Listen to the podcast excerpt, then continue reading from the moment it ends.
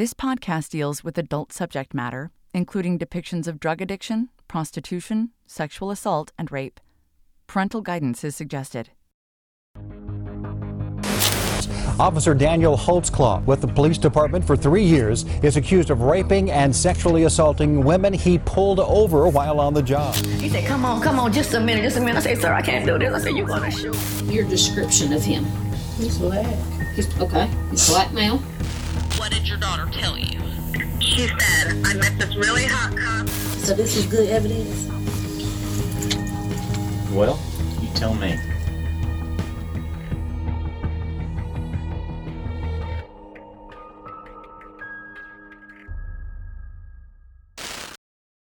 The following episode contains investigative events which occurred between May 24th and June 24th, 2014. Welcome back to Bates Investigates, the podcast, Season 1 The State of Oklahoma versus Daniel Holtzclaw. When I left off in Episode 4, 27 year old Oklahoma City Patrol Officer Daniel Holtzclaw had been accused of sexually assaulting a 57 year old grandmother named Janie Liggins during an off the clock traffic stop. Only hours later, Holtzclaw was interrogated by sex crimes detectives Kim Davis and Rocky Gregory as their boss, Lieutenant Tim Muzny, watched from another room. Subsequently, Holtzclaw was placed on administrative leave and sent home. A forensic analysis of Holtzclaw's patrol car, surveillance video, and a SANE exam of his accuser all came back with no evidence supporting the allegations. Regardless, both the detectives were of the opinion they not only had their man, but that he must be a serial offender. That opinion was only magnified when only days later, OCPD crime lab analyst Elaine Taylor contacted the detectives to tell them that she had found female DNA on the fly of Holtzclaw's uniform pants and it wasn't from accuser Liggins. Only five days after her alleged sexual assault, Liggins decides to make her claims public by doing an exclusive and anonymous interview with a local TV news station. After Daniel Holtzclaw was relieved of duty and sent home to await his fate, Detective Rocky Gregory began to fill in Detective Davis on the Terry Morris allegations. You'll recall Detective Gregory questioned Holtzclaw about the contact he may have had with Morris and how she was, in Detective Gregory's opinion, making the same allegations as Liggins. The case into Terry Morris's allegations began in an early morning 911 call on May 24, 2014. The call was placed by 61 year old Oklahoma City resident Christopher Shelton, a recent and former boyfriend of 43 year old accuser Terry Morris. Oklahoma City 911, what's your emergency? Hello? Hello? They talking about serve old bands and goddamn. Hello?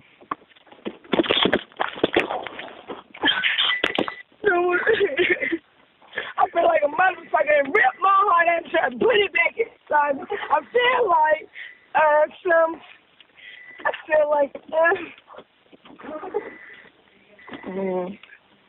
Hello? Can you hear me? Yes, sir. Where are you? I'm on 23rd and Kelly. Okay, you're at a house or are you at the intersection? I'm at the Valero on 23rd and Kelly. What, what's going on there, sir? Oh, I see a friend of mine. She was walking down Kelly side, falling in the street, so I gave her a ride. I was going to take her home to a, a grandmama's house, but she wouldn't get out.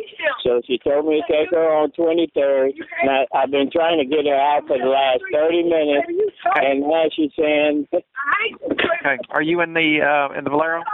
"Pardon?" You in the at the Valero? Is that right? Yes, sir. What kind of car are you in, sir? I'm in a 1992 Acura Legend. What color? Uh, it is uh, tan. She's tearing the inside of my car up. You. She's drunk. Uh, what's your name, sir? My name's Christopher Shelton. Christopher Shelton. Christopher. Yeah, she's got yanking stuff out of my car. What's uh, what's her name, sir? heart out. Her name's Terry Lynn Morris. She white, black, Hispanic, or Indian? She black. How old is she? she? She tearing my car up. I understand. She's 43. Hurt me. Okay, she's still in the car? Well, she finally got out, man. She, man, she throwing stuff at me. Police. Um, I told you I was there. Why you been getting up? She's hitting on me and everything. She uh, drunk or on drugs? Oh my purse. Christopher, is she on drunk or on drugs? Yeah, something wrong with her. I just want somebody to come get her. I don't hit women or anything. me, that's what. What color shirt and pants you wearing? She got a black dress on.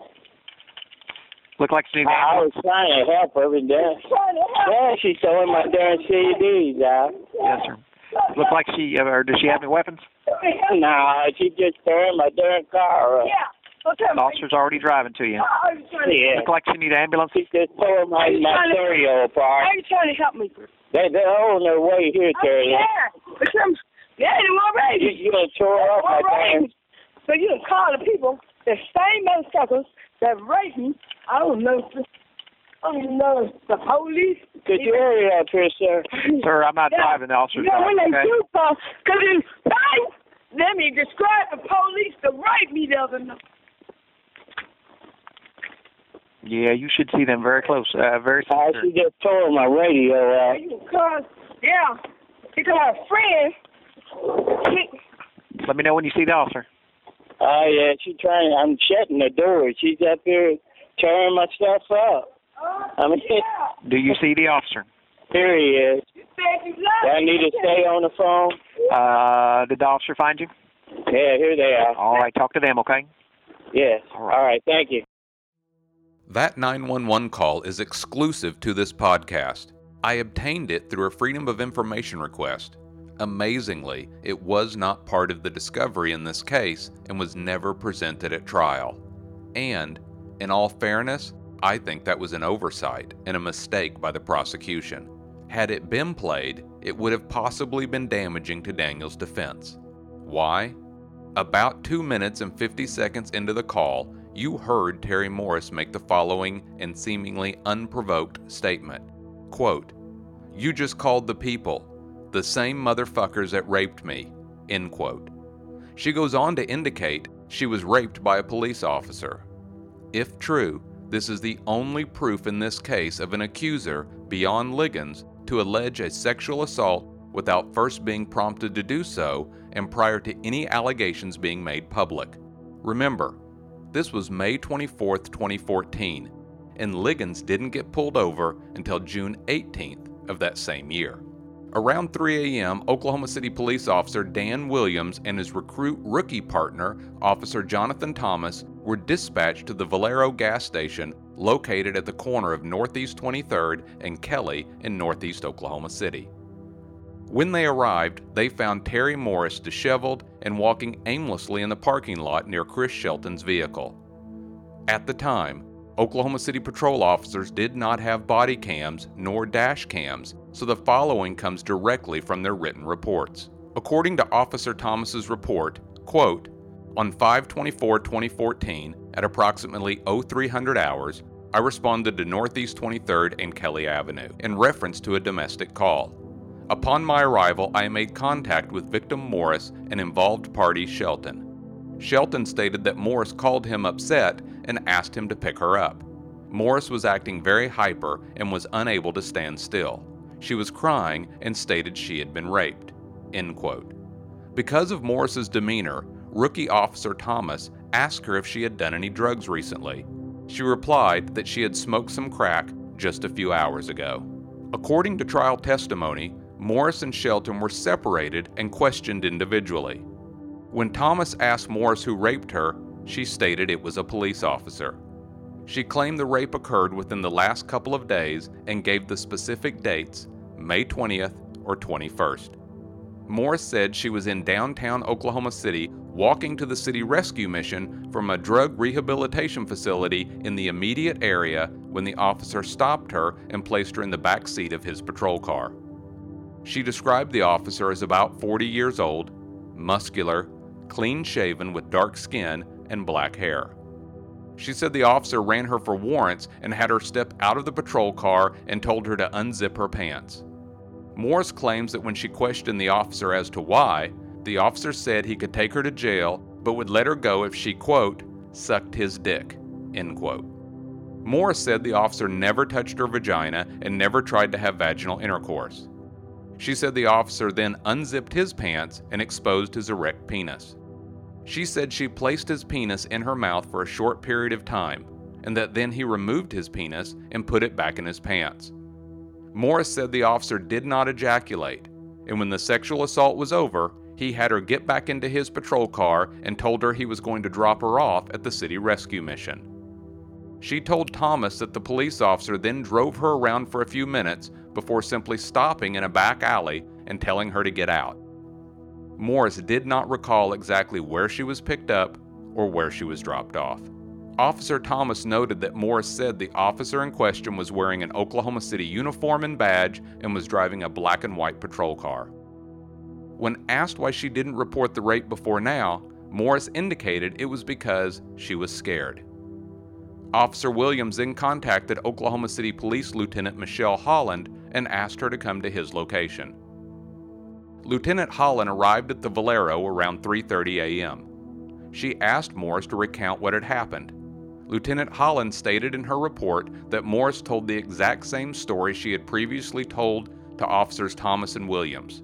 In fact, the lieutenant specifically stated, quote, "They, referring to Thomas and Williams, later stated her story did not change about the events when she retold them to me."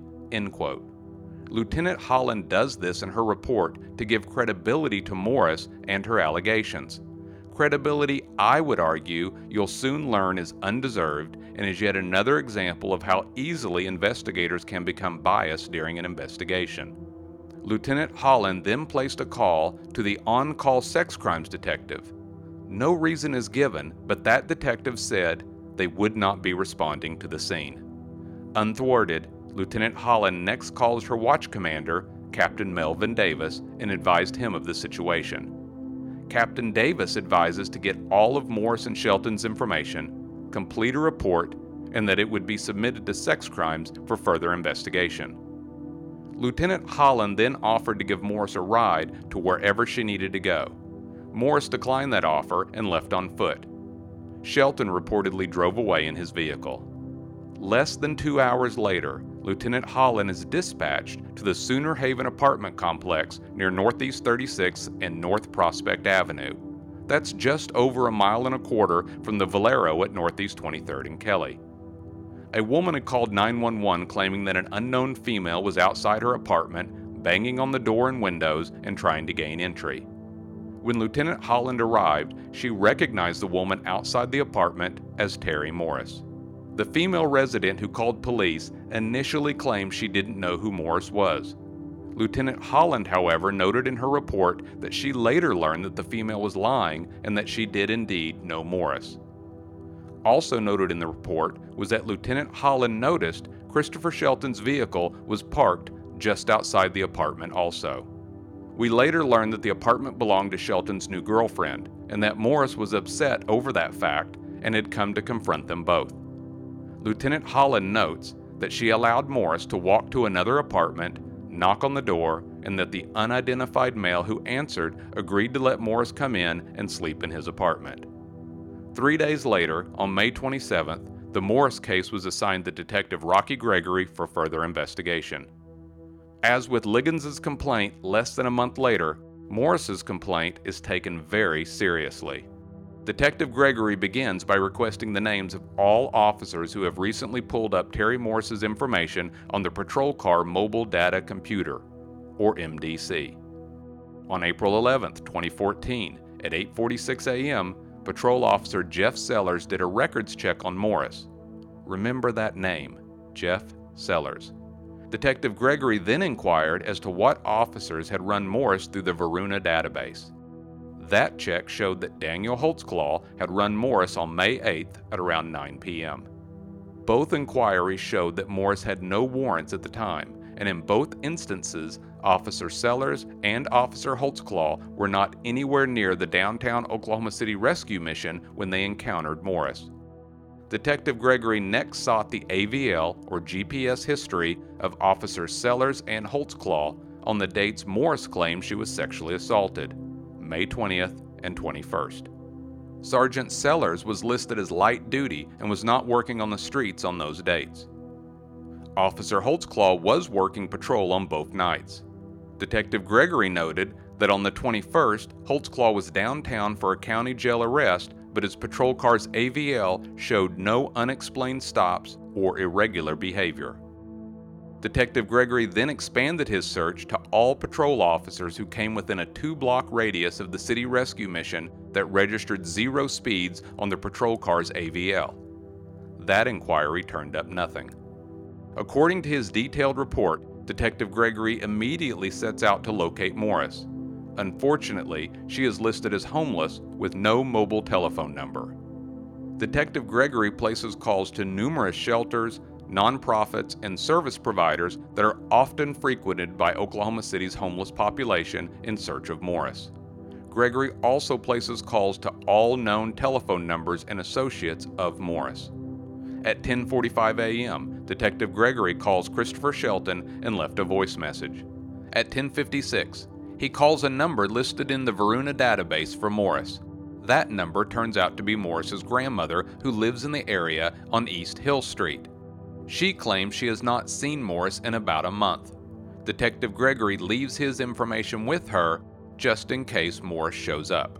1105. Gregory receives a call back from Christopher Shelton and conducts a telephone interview that lasts about 20 minutes. According to Detective Gregory's report, Shelton did not know where Morris was or how to get a hold of her. Shelton stated that he has known Morris for about 14 years.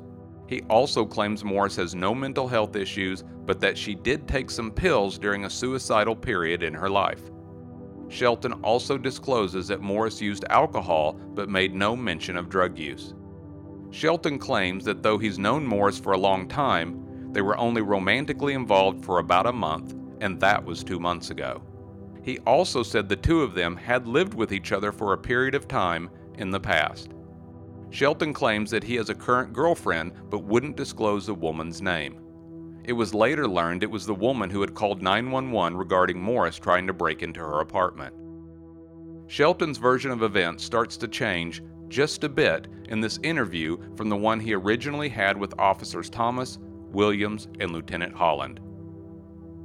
According to Gregory's report, Shelton didn't receive a phone call from Morris, but instead just happened to be driving down North Kelly Avenue from Northeast 36th when he, quote, saw Morris walking and almost hit her, end quote.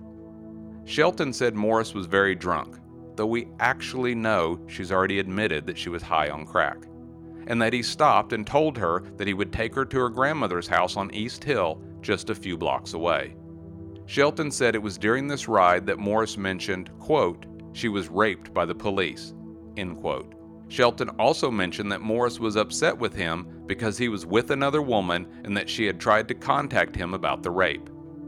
Shelton told Detective Gregory that he told Morris to be quiet and that he didn't want to hear about it because he didn't believe her. Morris continued to cuss at Shelton and refused to get out of his car when he stopped in front of her grandmother's. Morris told Shelton to take her to the Valero at Northeast 23rd and Kelly Avenue. However, once they arrived, Morris still refused to exit Shelton's vehicle. Shortly thereafter, Morris began tearing up the inside of Shelton's vehicle, ripping off the cover to his CD player and physically assaulting him. That's when Shelton said he called 911. Shelton said he didn't know many details about Morris's rape allegations, but he did know she said it happened last Tuesday or Wednesday. Shelton claims that Morris said the officer placed his hands between her legs. This is a detail that doesn't match the report Morris told the officers who responded to the Valero gas station. Another detail that is slightly different is that Shelton indicates the rape occurred while Morris was seated in the back of the patrol car. You'll recall that according to police reports, Morris told the officers at the Valero she exited the patrol car, was forced to perform oral sex, and then placed back into the patrol car. Shelton confirmed that after he left the Valero, he went to his girlfriend's apartment, and that later that same early morning, Morris showed up banging on the doors and windows. With the interview concluded, Detective Gregory continued his search for Morris after hanging up with Shelton. At 5 p.m., Detective Gregory drives to the city rescue mission because he has been advised they couldn't release any information unless he was there in person. He is told that the last time Morris was at their facility was on May 20th. Detective Gregory is next joined by Lieutenant Tim Muzny. The two of them go in person to numerous locations trying to locate Morris. Those locations include Liberty Station Apartments, where Gregory and Muzny confirm Morris's street name is TT. The two also went by local convenience stores and other apartment complexes in the area, none of which proved fruitful. Over the next few days, Gregory's steady pace of inquiry continued and is detailed in police reports I've posted to this episode's homepage at holtzclawtrial.com. On June 2nd, around 11 a.m., Detective Gregory met with Rookie Officer Jonathan Thomas at police headquarters to go over his contact with Morris at the Valero gas station. Officer Thomas explained that he had only been on patrol for about a month when he responded to the Chris Shelton 911 call.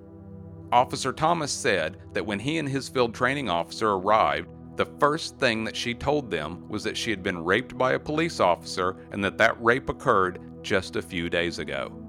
According to Detective Gregory, Thomas recounts his interactions with Morris and her story, and they match previous reports. That said, I personally did note one difference. In this interview, police rookie Thomas now states that Morris was seated inside the patrol car when she was forced to perform oral sex. In his original report, he stated Morris was outside the patrol car. Detective Gregory apparently missed this detail and did not ask for clarification. Detective Gregory did, however, note that according to officers on the scene, Morris appeared to be consistent in her telling and retelling of her story. Morris also self disclosed that she was a prostitute.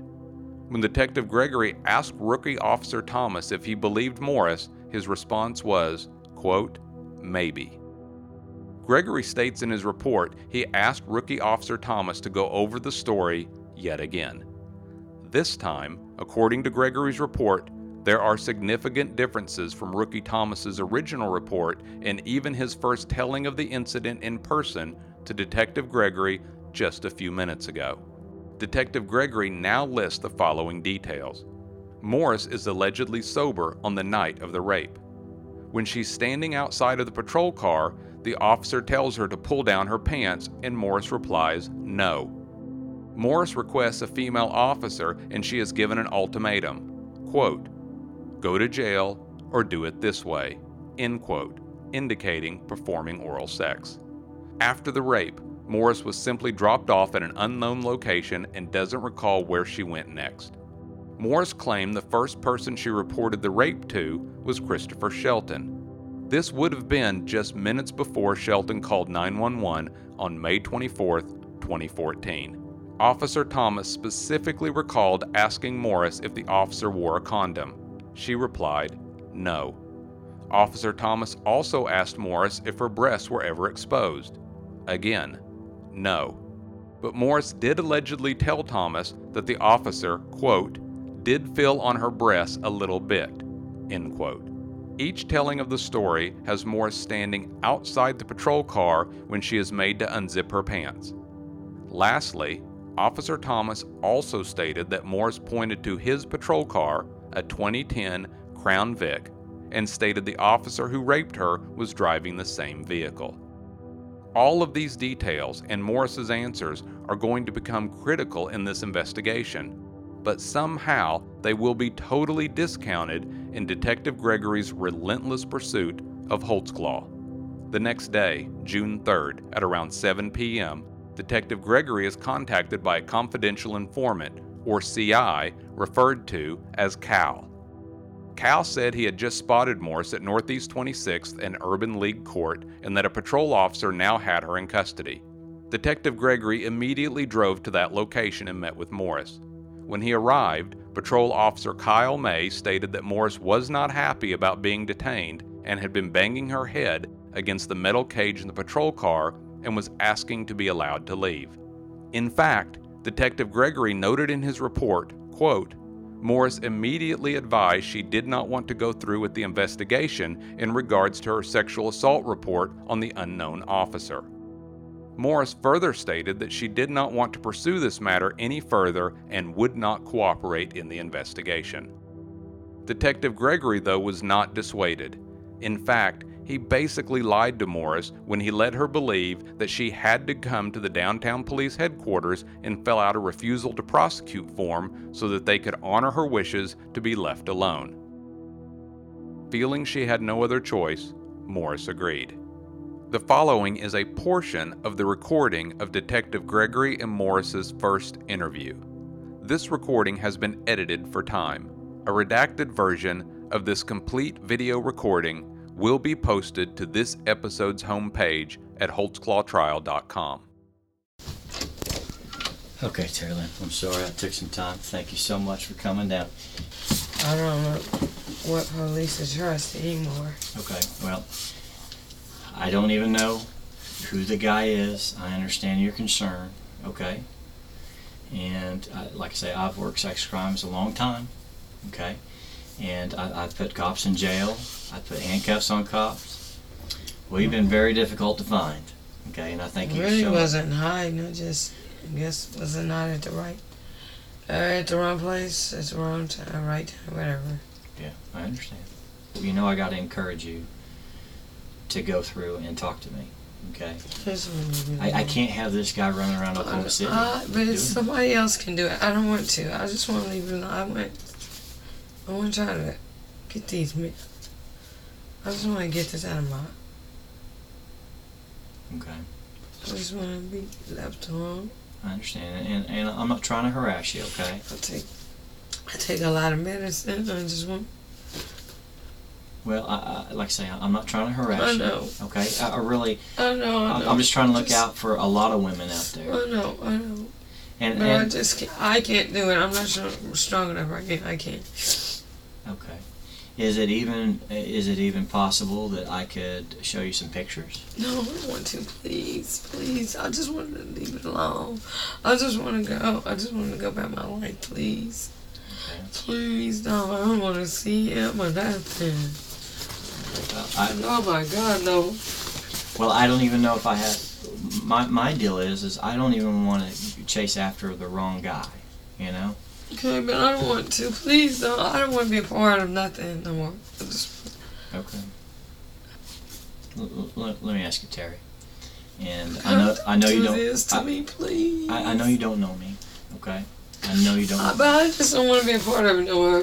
Well, I got, I was already scared from the get go, and I just want to leave it alone. What would you think if they got stopped by this guy? And they're not. Please, I don't. I, I can only think right now. I can. That's too much for me. This is too much for me.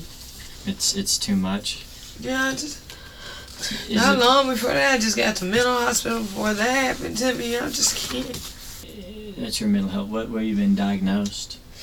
Paranoid schizophrenic with depressive features. Schizophrenic. Post traumatic disorder. With with what kind of features? Depressive. Okay, do you know? It this says location of offense. It was in Shel- uh downtown. I don't know downtown somewhere down here. Where, where I don't.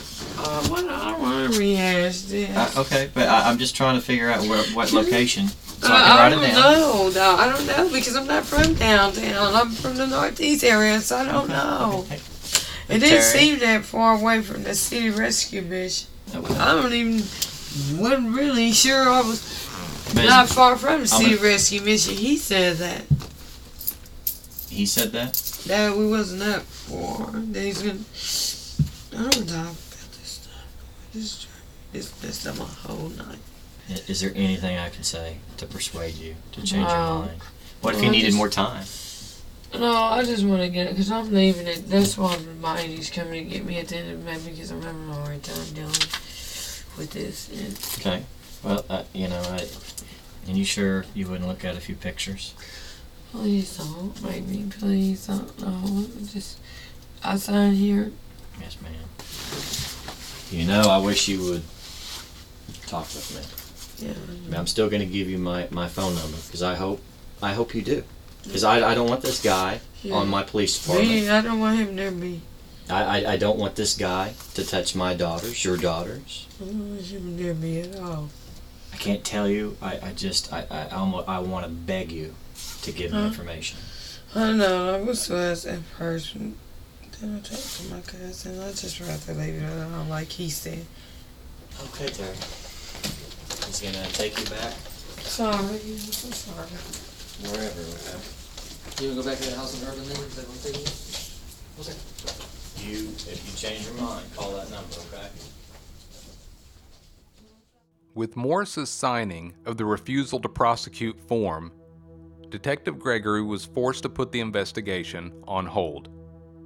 Fast forward now to June 18th and the Ligons traffic stop and subsequent interrogation of Holtzclaw. You'll recall during the interrogation, Detective Gregory asked if he had any recollection of stopping someone named Terry Morris during the city rescue mission in downtown Oklahoma City and then giving them a ride.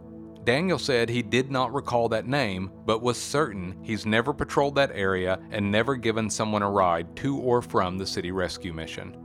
After the interrogation, Detective Gregory decided he needed to contact Terry Morris again. And once again, CI Cal was able to locate Morris and contact the police who detained Morris for Detective Gregory. Not to be too cynical, but what Detective Gregory claims happens next is like straight out of a script of a low budget cop movie. According to Detective Gregory, the moment Morris sees him walking up to her, she exclaims, quote, He did it again, didn't he? Cue the dramatic music and insert the eye rolls. I don't mean to be sarcastic here, and it may seem out of place, but trust me, I'll be getting into a plethora of provable lies by Detective Gregory in the coming episodes. Needless to say, and conveniently enough, that comment was not recorded. According to Detective Gregory, Morris was willing to cooperate in looking at a photo lineup and discussing details of the case, but that she didn't want to be taken back to police headquarters. Detective Gregory had Detective Daniel Higginbottom show Morris the photo lineup and note her response. The following is an edited version of the audio from that photo lineup conducted with Terry Morris. This is Detective Gregory. Uh, I'm here with Terry Morris at Northeast 21st and Kelly. It's June 24th, uh, 14, and it's 6:32 p.m. Uh, met with Terry. She said that she would do a photo lineup. Terry, this is uh, Detective Higginbottom. Okay. Yeah. And he's going to speak with you, and I'm going to step on out of here. Okay. Okay. Don't leave me, please. Okay. I, I'm just going to step right over there. Okay. Okay. All right. Okay, Terry, how you doing? I'm fine. Can you hear me just fine? Yes, sir. Okay. All right, Terry. In a moment, uh, you'll be shown a series of photographs in random order. This series may or may not contain a photograph of the individual who committed the crime being investigated. You do not have to identify anyone. The person showing you the photographs does not know the photo, uh, photographic identity of the suspect. While looking at the photographs, keep in mind hairstyles, facial hair, clothing, etc. are subject to change. Also, photographs do not always accurately depict a person's complexion. It may be darker or lighter than it appears in the photograph. Also, disregard any differences in the shape, size, type, quality, or color in the photographs or the paper on which they are printed. Excuse me, I'm sorry. It's okay. You should only uh, you should study only the person depicted in each photograph.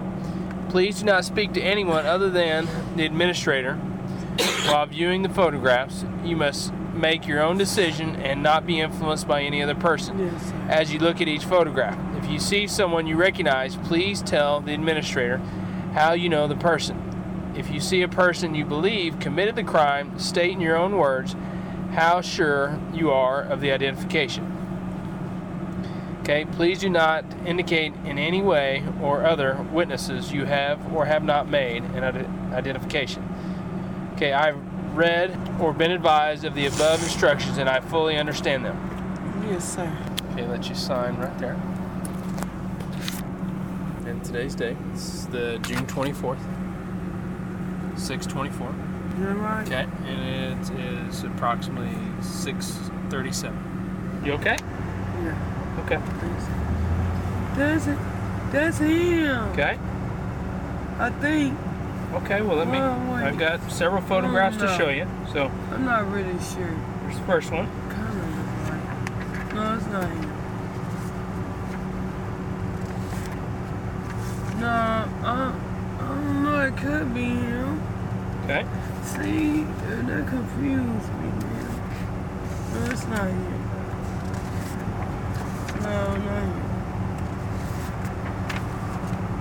No. No. No. It's none of them Okay. Well, let's go through it again. I want to say that. I'm not really sure. It may not be Okay, we'll start with this one. I don't think it's him. No. Okay. I don't know, man. I'm com- Yes or no? no. Could be. Could be. Don't know. No. No.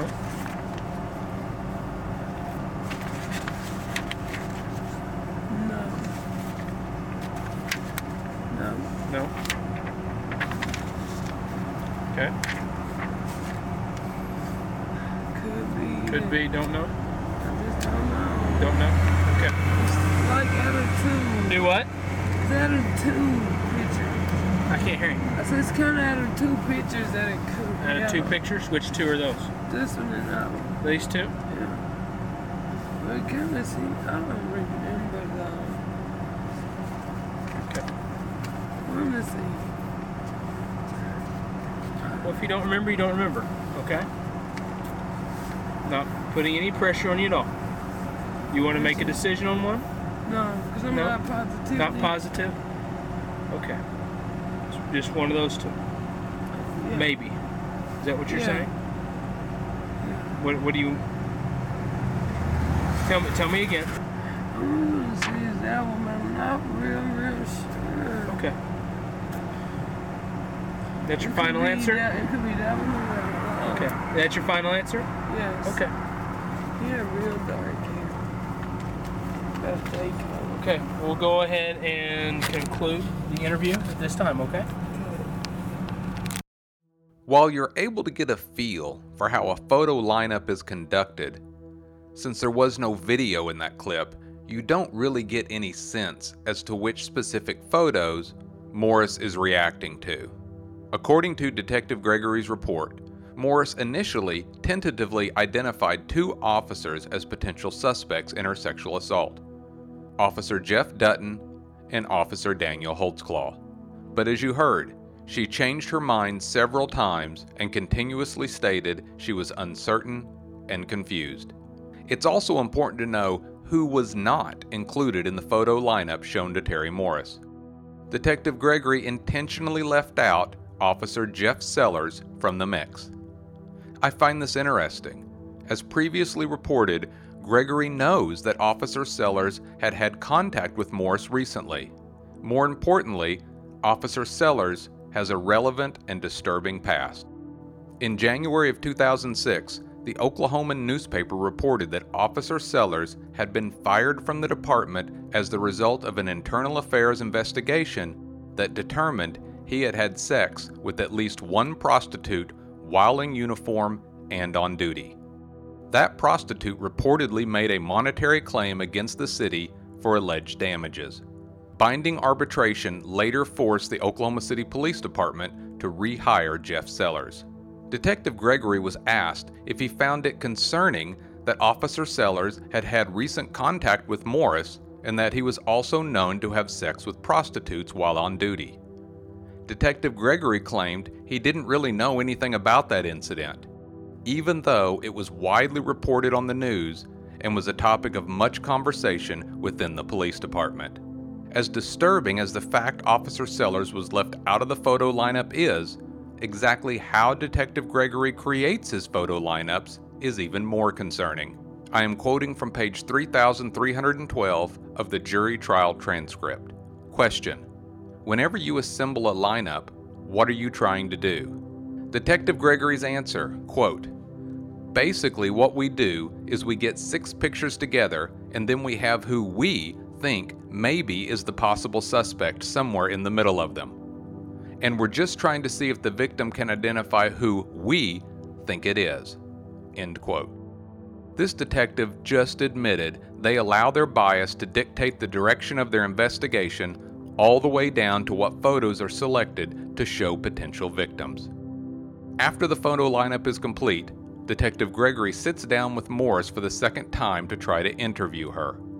The following is some edited audio from that interview. Here again, just kind of, I know you said you just you didn't want to talk about this, but I'd, I'd like for you to just to answer a couple questions for me. Okay? Can you just run down through the story one more time? It's like I done told the story like a thousand times. Okay. But I'm trying to catch it here, okay? So I don't have to keep bothering Well, I you. was trying to find my way back to the rescue because uh, I don't really know my way downtown very well. And I was standing to the rescue mission. I had to come to the east side that day. Okay. And uh, the police car pulled up on me. Yeah, stopped. Asked me my name, all that familiar stuff. Took my purse, searched it. Then put me in the car while he run the check. I didn't have no warrants or nothing. Then, uh, well, I had a, I had a, uh pipe though. And he said, I could take you to jail for this, you know. And I was like, um, oh man. Because I relapsed because my boyfriend cheated on me. And you what? My boyfriend cheated on me. We was kind of breaking up. All right. You you found the pipe. Then what? Yeah. And uh, so he just kept kind of messing with it, playing with it in the front. Then he got out. and I was sitting there, like I'm sitting. He opened the door and he asked me, um, he said, he asked me, he said, uh, told me to unzip my pants. He said, unzip, he said, you got any panties on?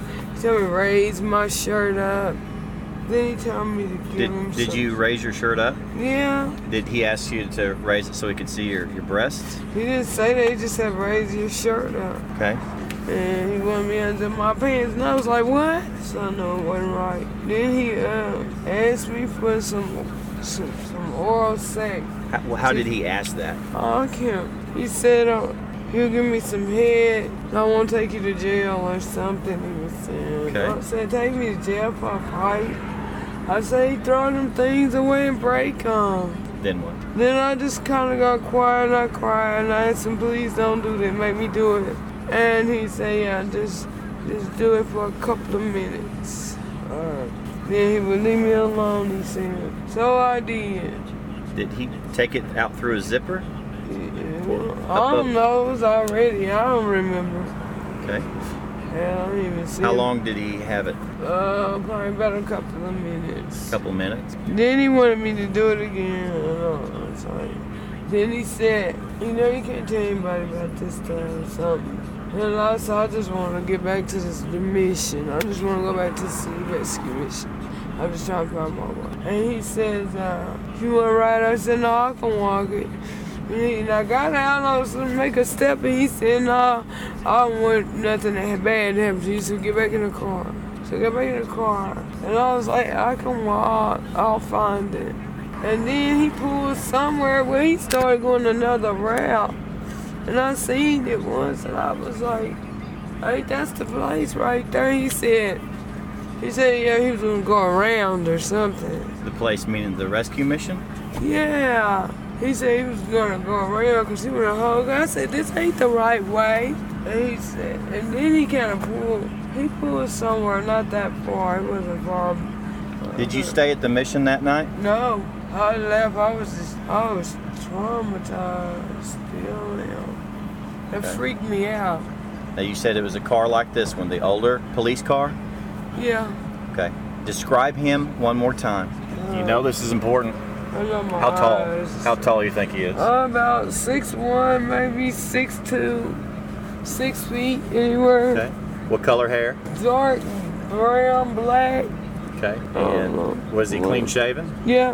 What do you think he'd weigh? Oh, I'm not good with weight like Okay. that. I'm I'm six foot and I weigh 220. Okay, I say maybe uh, two sixty, two seventy. I don't know. Okay. All right. And he was what race? Heck, he, I think he was white. Maybe he had some Indian or Irish or something. Cause his skin complexion was like, you know, like a dark color. He was darker. Okay. Like he's white, but it's like I don't know. Did you see his eyes? I can't remember. I wonder Can't remember. Okay. I wanted to say it was blue, but I cannot remember. You see any scars, marks, or tattoos? No, Okay. And was he thin or how no, would- he was like solid muscular, like solid muscular? yeah. Okay. And had he ever stopped you before? I really don't know. So many police just stopped me. Do you think he ran you that day? Huh? You think he checked you for warrants? Who? This officer. When? The the day that it happened? Do you think he Well, he's. I don't know. He was up there doing something on the thing, but I didn't hear nobody. what thing? get, Like the computer like that? Yeah, but I never heard nobody get back with him. Oh, I think no, he did because they said it was clear. Did you hear a radio? Um, I think so. I'm It- getting confused it's now. okay. I, I don't want to confuse I need you. my medicine now. Do you remember him calling out your name, like to a dispatch? Yeah, he said No, I don't know. It was a mosquito. I, th- I think I don't think he said my name. I'm not really sure anymore. Do you think the computer was on? Oh, I don't know. I was just scared to death. You don't know. I think it was. So you think you you gave him head for two minutes? I don't know. Two or three. I don't know. Did he have his hands on you while you were doing this? No. No. I don't know. He might have, I can't remember. It's all. Everything's starting to jump a lot of.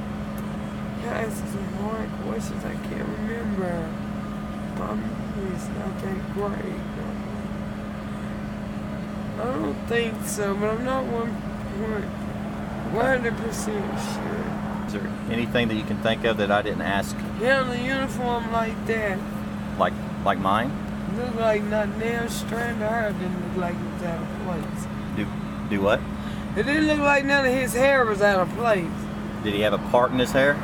Yeah. You're showing your left side, is that right? Well, I don't know which side being a apart.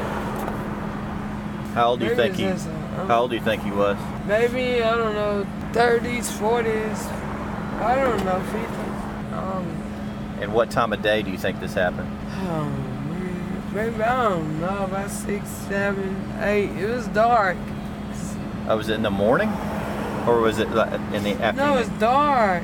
It was evening. It was dark. It wasn't late. But it was the beginning, you know, it started getting dark. It just got dark. It Hadn't been dark that long. So you're not for sure on the time. Now, before you you thought it was at the end of May, May 20th, 21st. Is that still Yeah. that still sounds right? Like just a couple of days before you talk with the officers. Yes, sir. Okay. Are you interested in going forward with this? Mhm. You sure? Yeah. You know I want you to because I told you about. Yeah, yes, sir, I know. I don't want to be involved no more. How the, that's all I can do. I just want to put it behind me. I want to You just what? just, I want to put it behind me, get out my system. Hang on one second. I need to ask. But you don't know a, a Janie? Janie. Oh, not Janie. Do you know a Janie Ligons? No. Black female, about 57 years old. No, I don't know her. Okay. Now you're still saying a couple blocks from the mission. Yes. I know I keep covering it, but you know that there's a reason. Do you know which direction? No, because I didn't even know my way around downtown, period. Did he Oh, ever man, touch I your breast? No, he just told me to raise my shit. How far did you raise it? I raised it all the way up like he told me. So did your boobs come out? Yeah. What do you do when you? Nothing. My please go. Okay, I'm not gonna keep you. I just, but you understand why I'm, I'm asking all these questions. want to ask no more questions. That's a lot. You got my phone number, right? Oh, no, no, no. I need it again. Okay. Hey, don't be running on off. Hang on. I know you're rip roaring ready, grabbing your purse and ready to run. Got a FI card. Now you remember my name, Detective Gregory. Yeah, I thought that was great. Even if you lose this, no, I work at Sex Crimes, Oklahoma City. And all you got to do is just call downtown if you think of anything that would be helpful. Okay. We've now heard this very detailed version from Terry Morris numerous times. First, to each of the two officers that responded to the Valero gas station 911 call. Then, to Lieutenant Holland after she arrived on scene. We next heard it each of the two times that Detective Rocky Gregory interviewed Morris.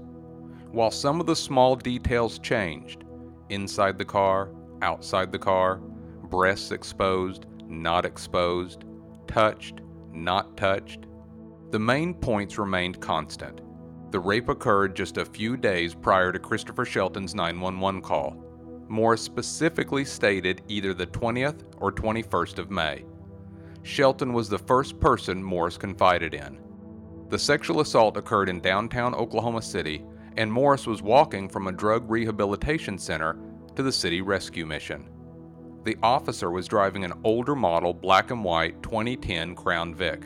And lastly, the officer who raped her exposed his penis with little to no effort, and he was not wearing a condom. All of these things Terry Morris was sure of and repeated over and over again. Next, throw in the fact that the very first time we hear about this rape is during what is often referred to as an unsolicited, excited utterance in the background of Christopher Shelton's 911 call. Then, there's Morris's description of her attacker. Mixed race, white male, at least six foot tall, solid muscle, about 260 pounds, clean shaven, with dark hair. It sounds a lot like Daniel Holtzclaw. I'd be insulting you if I didn't admit it didn't look good for Daniel. But what if I told you Terry Morris is about to admit that the majority of her story is a complete and convenient lie? And she's not the only one caught lying. That and more in the next episode of Bates Investigates, the podcast, Season 1 The State of Oklahoma versus Daniel Holtzclaw. If you've enjoyed this podcast, please take a moment to subscribe and give us a five star review. If you'd like to know more and see many of the files used to compile this episode, please visit this season's homepage at holtzclawtrial.com. You can also follow updates on our Facebook page at In Defense of Daniel Holtzclaw or on Twitter at Holtzclaw Trial. Bates Investigates Season 1 The Daniel Holtzclaw Case is researched, produced, and edited by me, Brian Bates. This has been a Bug Stomper production. Huh? Hmm? Bugs.